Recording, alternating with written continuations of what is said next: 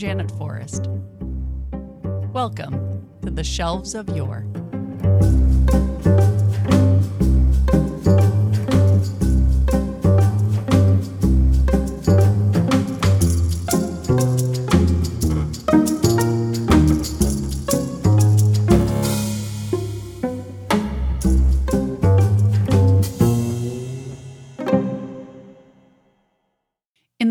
Four episodes of this season, Reference Library Associate Jim Borzilleri and I perused through the catalog of 1841.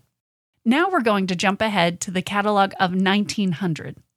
We'll talk about the remarkable woman who was hired to develop it, what volumes were in it, and how it compared to the 1841 catalog. But first, to understand the catalog of 1900, you need to understand a little bit about what happened in the six decades leading up to it. A major fire devastated the downtown area. The whaling industry went belly up, no pun intended. And world events and cultural clashes brought a wave of change to the shores of the Gray Lady. Let's start by having Jim bring us back to the late 1840s to see what was going on at the Athenaeum immediately after the Great Fire of 1846.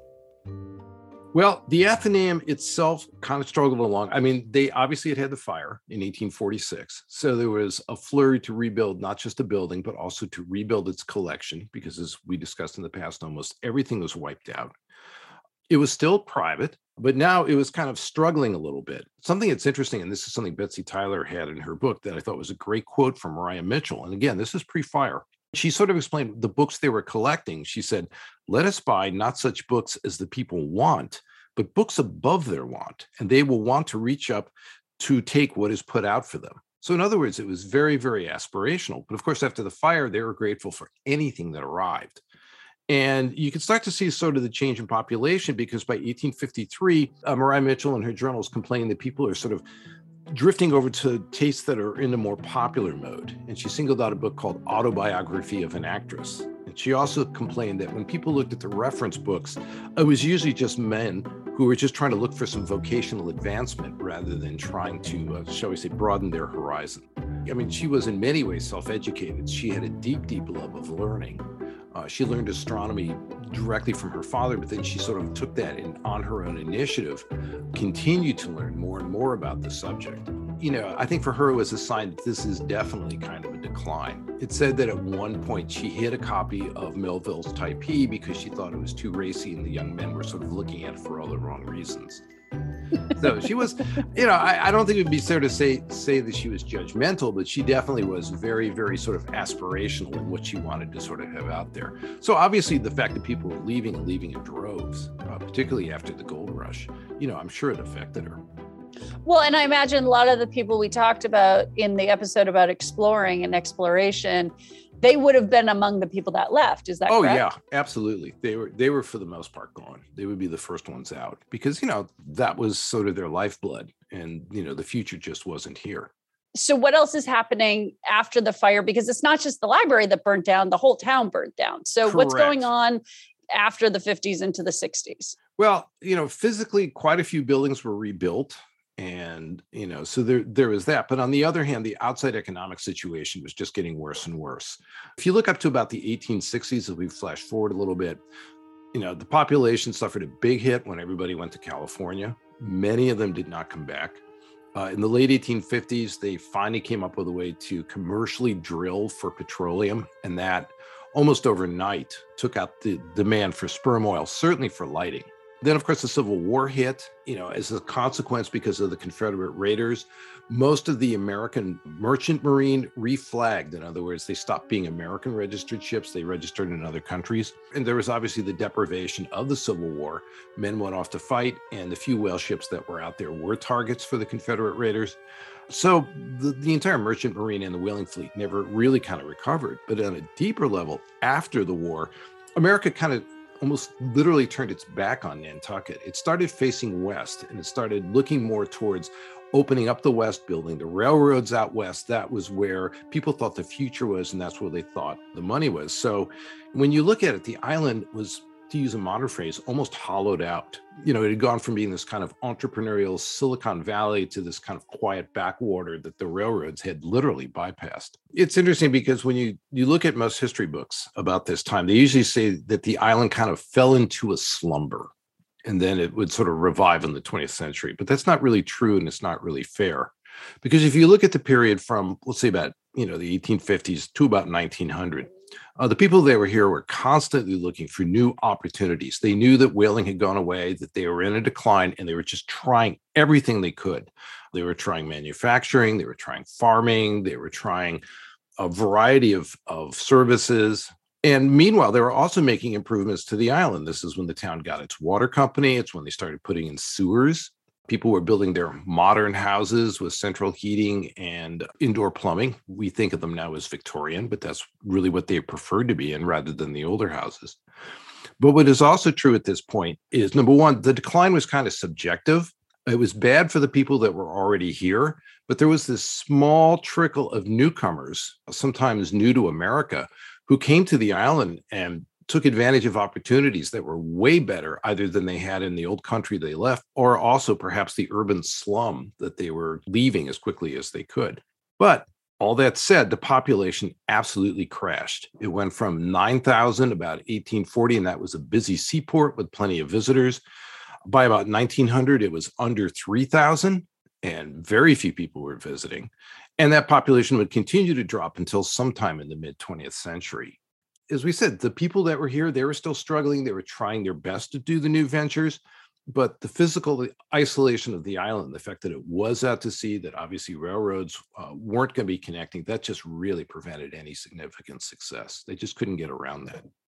Well, and if I remember correctly, there really wasn't even ferry service at this point. And if it was, it was took a forever and it was unreliable. So yeah, even trying to service, it's not like they had the tractor trailers for stop and shop coming back and forth three times a day. That sort of hits the nail on the head. The economic reasons for even coming here were gone. So it was sort of here because it was here. I mean, yeah, there were people doing farming and they were doing fishing, but they were you know they were fairly self-sufficient so there just wasn't a demand for any boats to come out here. There was really you know there was really no reason. Who stayed? That's sort of interesting because it's kind of a self-selecting group. It's easy to say that the you know the people that left were the ones that were looking for business opportunities elsewhere or wanted to sort of expand their interests so the people that stayed were the people that liked the fact it was getting empty so it could be some farmers. It could be people that were reliant enough that it didn't really matter what was going on around them. They could be fishermen. They could be doing uh, small carpentry work. There were definitely merchants because there were still people here and people needed stores. So they were hanging around and they became kind of a self selecting population. So when you look at it by 1870, the end of the 60s, the population is now down to 4,000 from 9,000. So over half of the people that had grown up on Nantucket were now living somewhere else and it's not surprising that what you also start to see at this moment is the uh, the people that are left they start looking to the past. This is when you start seeing the first histories of whaling being published. Our own frederick sanford started putting together his articles about here are the great whaling captains of the past. We really shouldn't forget them. So it's not really surprising that if you were to go to the athenaeum in 1870 even though the building was relatively new, it was in bad shape. The books, as well as the physical plant itself, were just being neglected. They just didn't have the money to fix it up. And the only glimmer on the horizon was to a lot of people a mixed blessing when they began to realize that they've tried everything else, but the only thing left might be tourism. What do you think their hesitation might have been? I think they were kind of realistic about it because if you've gone from being, let's say, a whale, if you owned a whaling refinery or you were a whaling captain and you had your investments, you were kind of in control of everything. The problem with tourism as they saw it, and this is not a knock against the hospitality industry, we're talking about the people who previously had lived the kind of life they had lived, to suddenly be beholden to someone who just showed up for a boat fare and now you have to be nice to them. I think that sort of grated on them a little bit. Do you think we've created their worst nightmare? uh well yeah well this is where you get to be self-selecting again but i think there's another factor here and and that is that nantucket because of the end of the whaling industry and because it kind of clung to the past they were now being seen as almost quaint which you know is really kind of a denigrating way of looking at things you know if you go into a small town and say oh everything here is so quaint what is that saying about the people? Well, and all our buildings, and I, I know you're grateful for this. I'm grateful for this, that we have this historic looking downtown. So as mm-hmm. you walk up Main Street on the bricks, looking at the storefronts, it's not a reach to imagine what it would have been like in the 1800s or even the 1700s, mm-hmm. this booming economy. And it must have been pretty humiliating and sad to watch that just completely decline, don't you think? Oh yeah, absolutely. And again, that's the reason why some of the people left because it was just they want to go where the action is.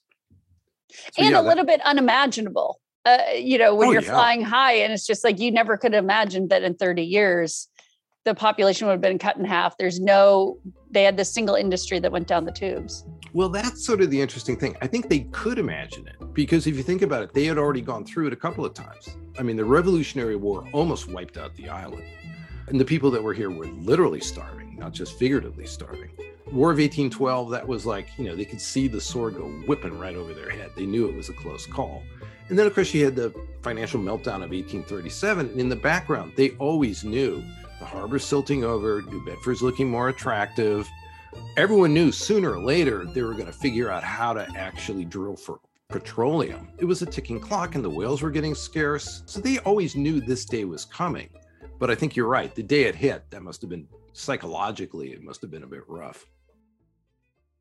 We're into the late, I believe, 1860s. They're starting to think about tourism and as an option. Mm-hmm. They've tried everything else. Yep. So, what happens as we get to the last 30 years of that century? Well, it's kind of a good news, bad news, depending on how you look at it. It's true that in the background, people were coming to the island. They were sort of taken with, as you mentioned it, the sort of the desolation and they were attracting visitors, but it was only a certain kind of visitor. On a very, very small scale, guest houses started opening up, people started coming, they asked for other services. And this immediately triggered plans for much, much more massive developments. And we're talking about hundreds, if not thousands, of building lots. But the problem was the people that were coming didn't want that. And this goes back to the thing you mentioned about the boat the boats that did come here didn't come direct from probably New Bedford. They would stop first at Martha's Vineyard. And anybody who wanted to just get to the beach, or if they wanted to be around crowds, if they wanted any kind of density or excitement, they got off at Oak Bluffs. And in fact, there's a, a little excerpt from someone who made the trip in the early 1880s, and they said nine out of 10 people got out at Oak Bluffs. And so once the ship pulled out, you know, the, the few folks that are looking around going, well, I guess we're the only ones. We're the ones that are going to go to Nantucket. And it was a very, very small group. But what drew them here was that emptiness. It was that almost sense of decay.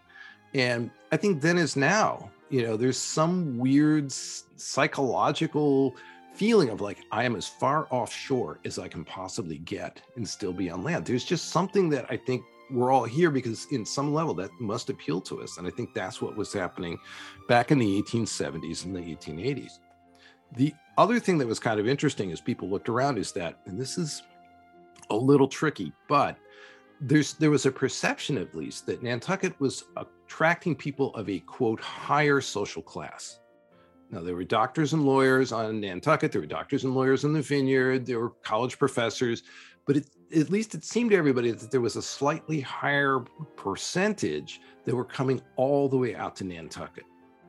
And so, you know, that also kind of created a sort of self perpetuating theory. And I think you hear this today. I mean, there's still people in the vineyard that go, ah, Nantucket, they're a bunch of snobs, you know, and I think, you know, it's that's kind of where we still have that kind of perception. But the downside is when they came here, they very much came with the idea of the Nantucketers as being kind of quaint and that kind of graded with some of you know some of the people that were here. And if you look at the artwork at the time you know if you look at something by eastman johnson who had a place here and spent a good chunk of the year in the 1870s abandoned stagecoaches with kids. It's the cranberry harvest i mean he did a series of them you've probably seen them as people harvesting the cranberries with this impossible view of the town that we all know looking at it but even at the time it was an anachronism he kind of staged this to sort of you know, if you want a slightly more recent example, Norman Rockwell, maybe, or like a Hallmark Channel Christmas special that's sort of, oh, we're going back to the quaint small town with the quirky individuals. That's kind of what he was selling with his paintings. So, you know, you've got that element as well. And as you can imagine, to the Islanders, that was kind of a mixed blessing. I've heard people say when you're leaving Nantucket, careful, Nantucket has long arms. It just stays with people, even when they go really far away or they leave forever, they start a new mm-hmm. life somewhere else.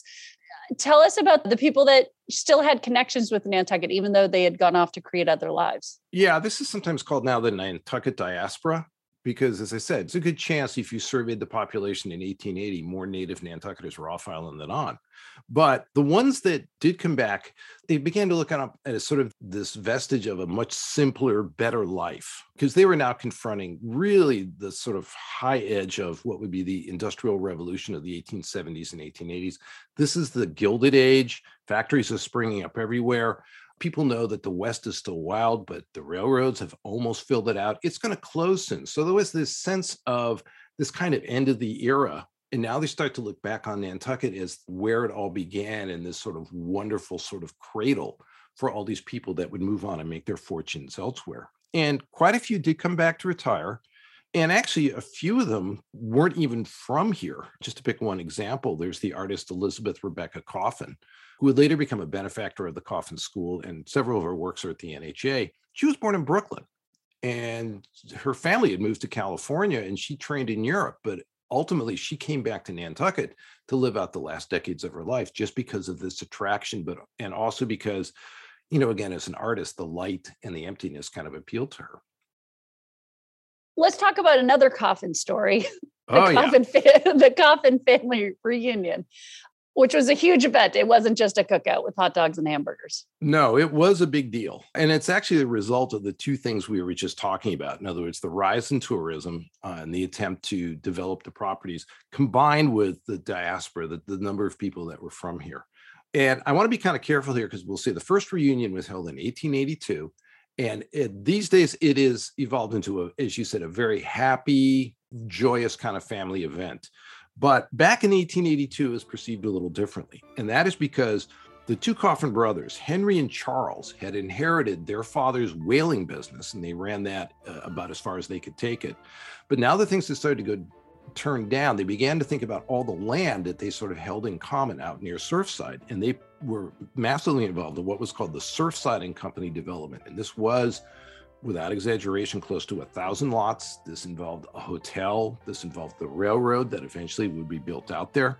And so there was some suspicion when they began to be some of the principals involved in this family reunion. And it turns out all the events are being held out at Surfside. The train is being, that they own is taking them out there. And the suspicion sort of arose, particularly among some of the islanders, that this was really just a marketing ploy. And it was, well, isn't it convenient that you're taking them out on your train uh, out to your property? And why coffins? You know, and someone said, well, maybe we should do this as an annual event. And next year, the Folgers can have their event on their property, and so forth and so on. But regardless of what their intent was, there were some items of lasting consequence. They weren't able to sell any of their lots, or if they sold any, they only sold one or two. But two things happened. One was the Coffin family participants absolutely did reconnect with the island. This was very, very strong. And they almost immediately began planning the next set of reunions. The other thing they did, though, going around the island, they took a visit to what was then the very derelict Jethro Coffin House. And they suddenly sort of looked at it and said, no, wait, this is our ancestral home. We need to do something about this. We need to preserve this. And so plans were made to purchase the house, which they would do at the next reunion, and it would be restored somewhat back to uh, how it looked in the early 1700s, and it was opened as a museum.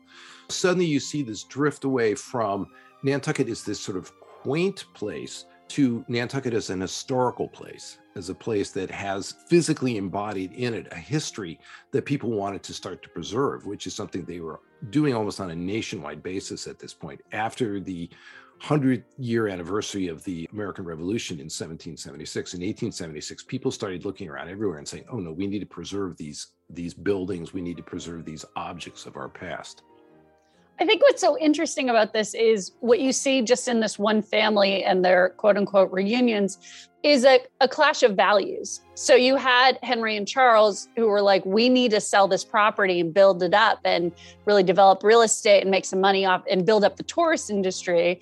And then you have the other siblings, cousins, aunts, uncles, whoever they were, saying, oh, no, no, no, we value the history. We need to be protecting our history, preserving mm-hmm. this piece of the island. it's just interesting to see that not much has changed. yeah, not much has. And the Surfside development obviously went nowhere. But fortunately, the Jared Coffin House was preserved. And you can look at it and say, well, you know, now we know it as the oldest house, which it technically is. It's the oldest house still in its original location. You know, is it really the ancestral home? Well, it's the ancestral home to some of the coffins, but that's good enough. While the Coffins and other islanders were trying to figure out how to pull Nantucket out of this economic downturn, back at 1 Pearl Street, now India Street, the Athenaeum was going through its own transformation. You know, the late 1860s, maybe 1870 was the absolute low point. Because there was this trickle of tourists, the Athenaeum was still a private museum, but in a private institution, but it now offered monthly memberships for our summer visitors. In 1870, there was a massive fundraising fair. Women were allowed to serve on the committee, and the fair was a resounding success. People who had ties to Nantucket would come back. This was like a multi day event. There was a band that was playing the whole time. People were selling crafts that they had made in the lobby of the building. And they actually, you know, made a fair amount of money doing this. By 1875, the first female trustees were elected. They were allowed to be share owners, but now they were actually allowed to the board. And you start to see more books that might be considered to be of interest to exclusively for women readers. So you now start seeing the first books on the first women's conference, the women's suffrage conferences were starting to get going all over the world. One of the books that they had was from the Women's Suffrage Conference in Edinburgh, Scotland. You're starting to see a slight shift in, in what they're doing. And now they're able to buy some more books, and the count is now up to about 6,000 volumes what other doors were opened or who else was welcomed into the Athenaeum at that point? Well, in 1889, high school students who were said to be in advanced classes were allowed to borrow books, but for a small fee. So you see the first crack in the idea of a public library, even if, if it's for a fairly select group of high school students. And, and run the numbers for me. Oh, How many students was that? Oh, pretty small. I mean, you know, when we look at the class sizes back then, six, seven, eight per class you know and that's that's for the entire graduating class. That's not like just you know like a math class. That's no that's everybody in ninth grade. There's eight there's eight people. Bring us up to 1900 what's happening then on the island and uh, at the athenaeum well you're really sort of looking at two nantuckets at this point. There's the summer nantucket when people are coming up in slightly larger numbers there are more guest houses. There are some hotels. The railroad is in full swing at that point. But from our perspective, it's a fairly short season. I mean, we now have the shoulder season. We think things begin, you know, even before Daffodil Weekend, and they go right through probably, well, really right through Christmas. Back then, it was pretty much June, July, August, and that was about it. So it was a much, much shorter season. And the year round population was down to about 3,000. They were a little more ethnically mixed than there had been. St. Mary's Church was already up and running, but the population was still kind of trickled down a little bit, and it really wouldn't stabilize until the 1930 census. And what was significant about this year for the Athenaeum? Well, this was a big year because going back to 1892, there had been discussion among the proprietors about finally opening the library to the public. By this point, most, even small towns, had some form of public library, and the island was kind of feeling the need. They did have a vote at the proprietors' meeting, and it was initially in 1892 voted down resoundingly. But after some further negotiations and working out on fees, uh, finally in April of 1900, they did have a meeting and the decision was made to actually open the library to the general public. It would still be private and the ownership was still by proprietors who acted as shareholders, but now anyone who wanted to could come in. What what was the struggle? What was the hurdles they had to overcome to turn the Athenaeum into a public library? inertia, but also there's always been a kind of push pull in terms of services that are offered on the island. If you go to town meeting, in some ways, you can still sort of see that today. Like, well, do we really have to pay for it? But at the same time, if you look across the country, certainly Andrew Carnegie had been begun seeding what were called the Carnegie libraries or the free libraries other communities began to realize there was a value in this. There was a value to the democratic process if you had a population that wasn't just literate, but also educated. And in some ways, it was sort of an extension of, you know, the concept of a public education that everybody should receive at least a basic grounding in certain uh, skills and also in terms of civics. And having a public library available just sort of extended that out a little bit. But it was, you know, in some ways, it was kind of a tough fight.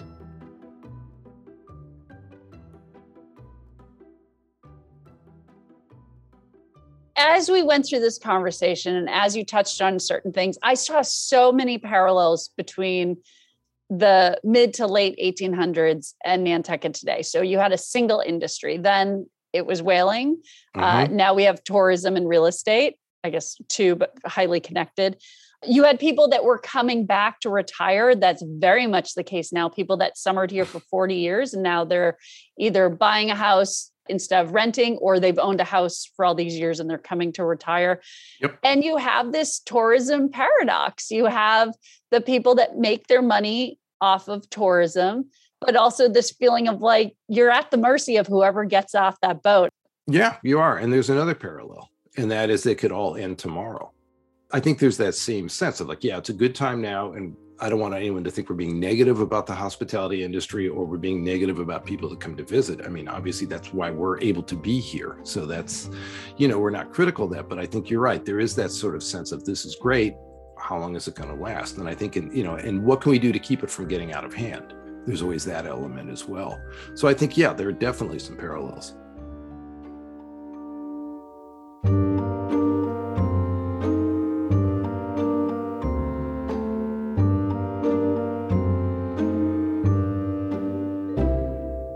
This has been a production of the Nantucket Athenaeum.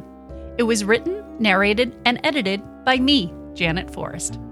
Special thanks to Jim Borzilleri for sharing his research, knowledge, and charming radio voice. Please check the show notes for more information on the topics we discussed. If you want a closer look into the 1841 and 1900 catalogs, go visit Jim in the Great Hall.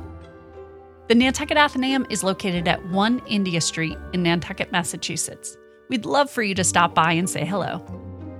Visit us online at nantucketathenaeum.org.